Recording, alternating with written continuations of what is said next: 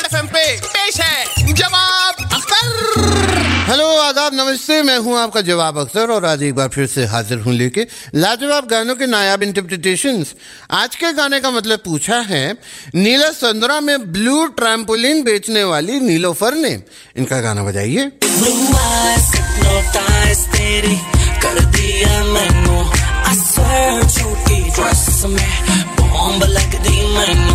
देखिए साहब हमारे जमाने में हुस्न की तारीफ़ कुछ अलग होती थी, लेकिन आजकल की तारीफ़ टू मिनट्स नूडल्स की तरह इंस्टेंट हो गई है।